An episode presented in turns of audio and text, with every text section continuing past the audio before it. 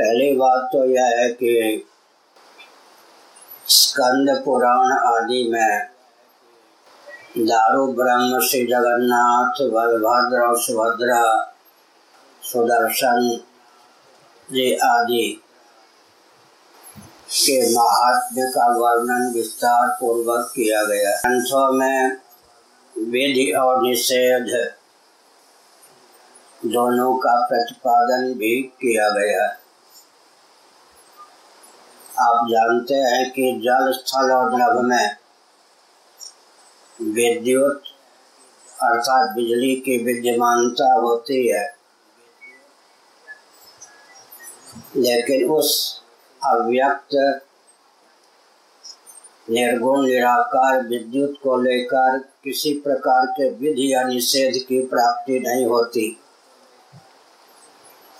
जब मानसिक, तांत्रिक, यांत्रिक विधा का आलंबन लेकर विद्युत को प्रकट कर लिया जाता है, तब विधि और निषेध की प्रसक्ति होती है। विद्युत को लेकर जो विधि और निषेध का वर्णन किया गया है, वैज्ञानिकों के द्वारा वह न तो राग मूलक है, न द्वेष मूलक है, न कोरी भावुकता मूलक है, न अज्ञान मूलक है। विद्युत प्रयोगता के लिए लाभप्रद सिद्ध हो सके और हानि से प्रयोगता को बचा सके। इस भावना से जिस प्रकार विद्युत को लेकर वैज्ञानिकों ने विधि निषेध को क्रियान्वित किया है, उसी प्रकार। यहाँ भी समझना चाहिए, तुलसीदास जी ने लिखा, पावक जुग सम ब्रह्म विवेकु। एक दारुगत देखिए, एक एक अग्नि अव्यक्त रूप में, दारू में वो विद्यमान है। लेकिन न तो वह दाहक है, न प्रकाशक है। केवल उसका अस्तित्व मात्र दारुगत है। जब घर्षण के माध्यम से उस अग्नि को हम प्रकट कर लेते हैं तो अग्नि तत्व दाहक और प्रकाशक भी सिद्ध होता है, दृष्टिगोचर भी सिद्ध होता है। उस अग्नि को लेकर फिर विधि और निषेध की प्राप्ति भी होती है। वाचस्पत मिश्र भांतिकार ने एक मनोरम तथ्य स्थापित किया, सावधान। विधि में जिसकी आस्था है, उसका वो पालन करे। अगर आस्था नहीं है तो न करे। लेकिन निषेध में श्रद्धा या आस्था की आवश्यकता नहीं है। निषेध का अनुपालन तो आपको करना ही होगा। अगर निषेध का अनुपालन नहीं करते हैं, निषिद्ध आज्ञा का उल्लंघन करके कोई कदम उठाते हैं तो घायल हुए बिना क्षतिग्रस्त हुए बिना या मरे बिना नहीं रह सकते। सावधान इतना वोल्टेज लिखा होता है। वहाँ निषेध आज्ञा है कि मत छुए अगर बिजली से खिलवाड़ किया तो गुड कंडक्ट बैड कंडक्ट की बात ध्यान रखिए।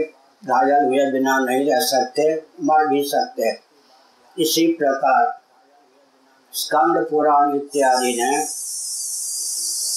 सर्वव्यापक निर्गुण निराकार जो भगवत तत्व है, वह जब सगुण निराकार होकर अर्चा विग्रह में प्रतिष्ठित किया जाता है, अभिव्यक्त किया जाता है, तब उसको लेकर विधि और निषेध को का वर्णन किया है। उसका अनुपालन शास्त्रीय विधा से ही होना चाहिए।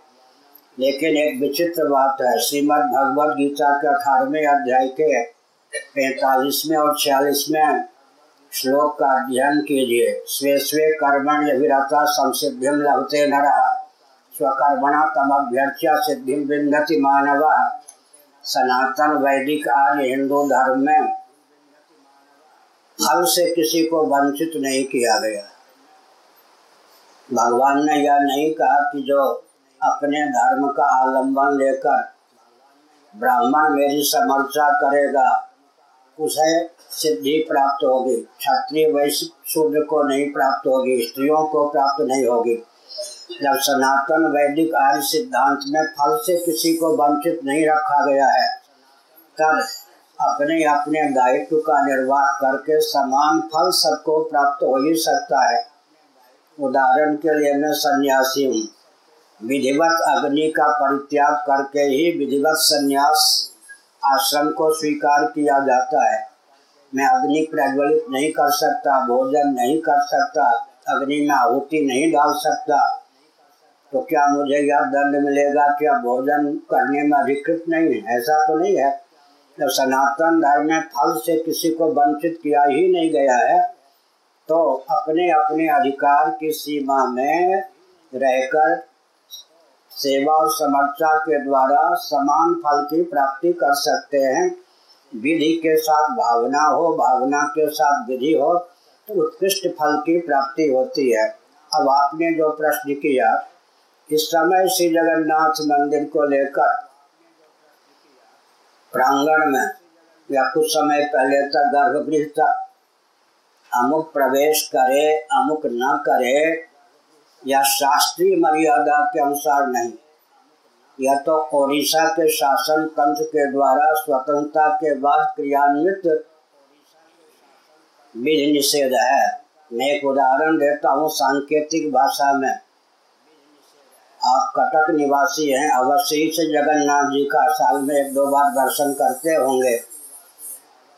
वहाँ सिंहर द्वार के पास से आपको पतित पावन श्री जगन्नाथ जी का दर्शन होता होगा। मैं सांकेतिक दृष्टि से बोलता हूँ, वो जो पतित पावन के रूप में भगवान जगन्नाथ जी की प्रतिष्ठा की गई, जबकि गर्भगृह में तो पहले से ही थे। पतित शब्द विशेषण एडजेक्टिव के रूप में प्रयुक्त किया गया ना? तो वो किसी मुसलमान को लेकर या क्षत्रिय राजा को लेकर आप इससे समझ सकते हैं कि उस समय के शास्त्रज्ञ मनीषियों ने अमुक प्रकार का प्रमाद हो जाने के कारण क्षत्रिय राजा को भी अंदर घुसने का आदेश नहीं दिया, क्योंकि जब हम शास्त्र सम्मत मर्यादा का अनुपालन नहीं करते हैं तो निर्गुण, निराकार परमात्मा सगुण, निराकार होकर या सगुण साकार होकर जब व्यक्त होते हैं, तब उनका तेज अर्चा विग्रह से विलुप्त हो जाता है और डाकनी शाकनी भूत, प्रेत, पिशाच इत्यादि। उस अर्चा विग्रह मूर्ति में प्रविष्ट होकर उपद्रव करने लगते हैं। इसलिए आधा तीतर, आधा बटेर की कहावत चर्चा न करके आस्था पूर्वक शास्त्र सम्मत जो विधि निषेध है उसका अनुपालन करना चाहिए। प्राय पंडे पुजारी भी जिनको शास्त्र का विधिवत ज्ञान नहीं है या बिल्कुल ज्ञान नहीं है वे समझते हैं कि जिनका प्रवेश निषेध किया गया हम्म, वो शास्त्र सम्मत निषेध है। शास्त्र सम्मत निषेध नहीं है। शास्त्र सम्मत निषेध तो पहले क्रियान्वित था। अब तो ओडिशा शासन तंत्र के द्वारा, यहाँ के न्यायालय के द्वारा जो निषेध आज्ञा है या विधि है, उसका अनुपालन हो रहा है। शास्त्र की मर्यादा यही है कि जो व्यक्ति शास्त्र सम्मत विधा से मंदिर के प्रांगण में प्रवेश होते हैं, विधिवत श्री जगन्नाथ दारू, ब्रह्म आदि का दर्शन करते हैं, उनको फल प्राप्त होता है। लेकिन जो व्यक्ति शास्त्रीय मर्यादा के अनुसार, क्योंकि शुद्धि अशुद्धि में शास्त्र ही प्रमाण है, मैं एक संकेत करता हूँ।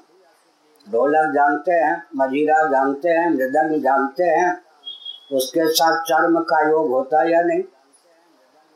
चर्म पवित्र है या अपवित्र? अपवित्र है या नहीं? लेकिन जब ढोलक मजीरा आदि में चर्म का उपयोग होता है तो मंदिर के प्रांगण तक उसकी पहुँच है या नहीं?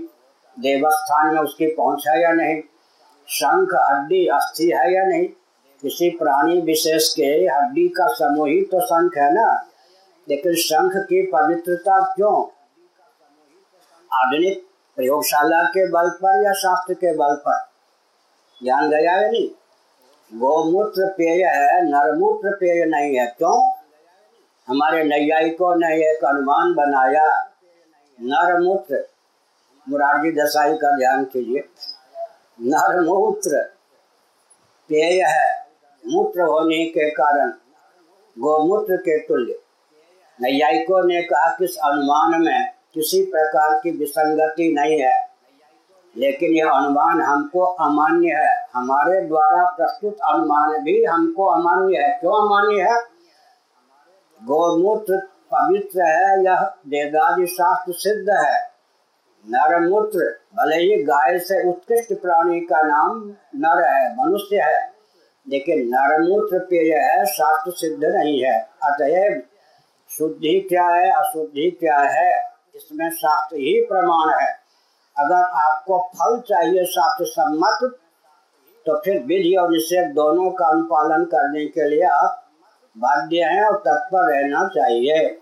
इसलिए शास्त्रों ने जिनके लिए निषेध किया है, उनके ऊपर अनुग्रह है कि वो शिखर का दर्शन करके, परिक्रमा करके भी वही फल प्राप्त कर सकते हैं। फल से किसी को वंचित नहीं किया गया।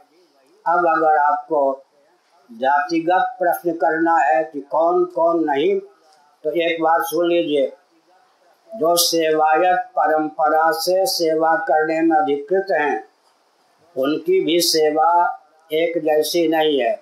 यहाँ श्याम सुंदर महापाद जी सेवायतों में है या नहीं? जिस दिन एक विशेष प्रकार की सेवा है, उसी दिन वो अर्चा विग्रह श्री जगन्नाथ का स्पर्श कर सकते हैं। जातिगत प्रतिबंध न होने पर भी स्पर्श को लेकर प्रतिबंध है। उदाहरण ले लीजिए, यहाँ मैंने सुना है कई जस्टिस या जज भी हैं। एलएलबी तो होंगे ही सब, और भी डिग्री होगी पीएचडी ना भी हो। जस्टिस तो हैं, लेकिन जिस केस में मुख्य न्यायाधीश के द्वारा जो जस्टिस या न्यायमूर्ति अधिकृत हैं उस केस में उचित समय पर उचित आसन पर बैठकर वो निर्णय देंगे, तब उसका नाम निर्णय होगा। अन्य जस्टिस में या जज में योग्यता होने पर भी, या किसी वकील विशेष में, हो सकता है जज की अपेक्षा भी अधिक योग्य हो, पुराने हो, लेकिन जजमेंट देने का, जिस केस में निर्णय देने का जिस जज को अधिकार है, वही जज उचित समय पर, उचित शासन पर, उचित वेश में निर्णय दे सकते हैं, अन्यथा नहीं। तो भौतिक विधा से भी सब में सबका अधिकार सिद्ध नहीं होता। समझ गए ना? इसलिए, और जगन्नाथ जी के तो विचित्र महिमा है। क्या महिमा है? जब रथ यात्रा आदि के प्रसंग में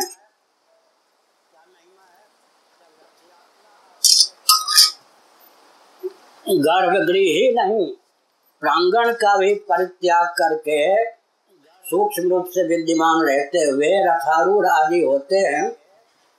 उस समय तो किसी को दर्शन से स्पर्श की बात नहीं यथा योग्य स्थान पर खड़े होकर या बैठकर दर्शन से किसी को वंचित नहीं किया गया है।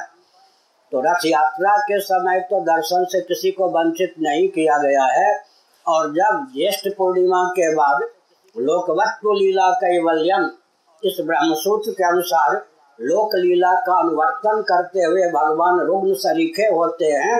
उस समय तो भले ही शंकराचार्य हो, दर्शन नहीं कर सकते। क्या भले ही कोई अन्य सेवाएँ तो कुल के, वो दर्शन नहीं कर सकते। इसका अर्थ है कि यह राग मूलक द्वेष मूलक या कोरी भावुकता मूलक या ज्ञान मूलक विधि निषेध की प्राप्ति नहीं है। जिस प्रकार का विधि निषेध है, पहले सब जानते थे, सब आस्थानित भी थे।